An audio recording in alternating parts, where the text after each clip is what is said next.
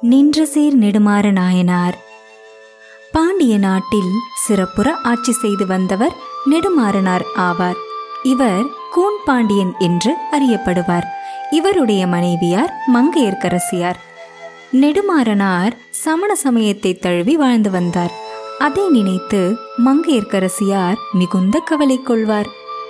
சமண சமயத்தில் மூழ்கி கிடக்கும் நெடுமாறனாரை எப்படியாவது சைவ நெறிக்கு மாற்ற வேண்டும் என்று மங்கையர்க்கரசியார் விருப்பம் கொண்டார். அவ்வாறு அவரை மாற்றுவதற்கு திருஞான சம்பந்தர்தான் சிறந்தவர் என்பதையும் அவர் அறிந்தார். ஒருமுறை திருஞான சம்பந்தர் பாண்டிய நாட்டிற்கு வந்திருந்த பொழுது சமணர்கள் அவரை எதிர்த்தார்கள். திருஞான சம்பந்தர் தங்கியிருந்த இடத்தில் தீ வைத்தார்கள். அப்போது திருஞான சம்பந்தர் அந்த தீயை கருத்தில் கொண்டு பையவே சென்று மன்னனுக்கு ஆகுக என்று திருப்பதிகத்தை பாடினார்.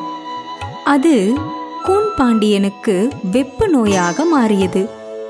சமணர்கள் கூன் பாண்டியனின் வெப்பு நோயை போக்குவதற்காக மந்திரங்களை உச்சரித்து மயிர்பீலியால் வருடுகிறார்கள். ஆனால் கூன் பாண்டியனின் வெப்பு நோய் குறையவே இல்லை.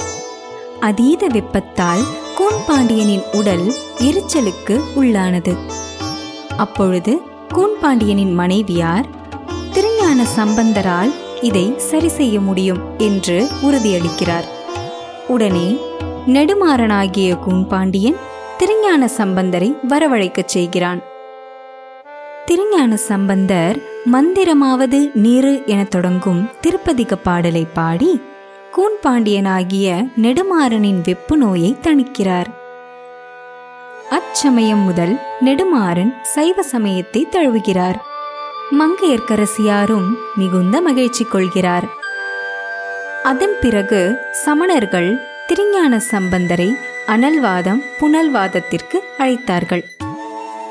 அனல்வாதத்தில் அவரவர் சமய உண்மைகளை ஏடு வடிவில் எழுதி தீயில் போட வேண்டும் என்றும் தீயில் கருகாத சமய ஏடே உண்மையானது என்றும் வாதிற்கு அழைக்கிறார்கள். அனல்வாதத்தில் சைவமே வென்றது. அதன் பிறகு புனல்வாதத்திற்கு அழைத்தார்கள். புனல்வாதத்தின்படி அவரவர் சைவ உண்மைகளை ஏடு வடிவில் எழுதி நீரில் இட வேண்டும். எந்த ஏடு நீரை எதிர்த்து நிற்கிறதோ அச்சமயமே உயர்ந்தது என்று புனல்வாதத்திற்கு அழைக்கிறார்கள். அதன்படி அவரவர் சமய உண்மைகளை ஏடு வடிவில் எழுதி நீரில் இட்டனர். அப்பொழுது சமணர்களின் ஏடானது ஆற்றோடு அடித்துச் செல்லப்பட்டது. திருஞான சம்பந்தர் இட்ட ஏடானது ஆற்றின் போக்கை எதிர்த்து கொண்டு நின்றது. அப்போது திருஞான சம்பந்தர் வேந்தனும் ஓங்குக என்று கூறி அந்த ஏடை கையில் எடுத்தபொழுது கூன் பாண்டியனின் கூனானது நிமிர்ந்தது. அன்றிலிருந்து அவர் நின்ற சீர் நெடுமாறனார் என்று அழைக்கப்பட்டார்.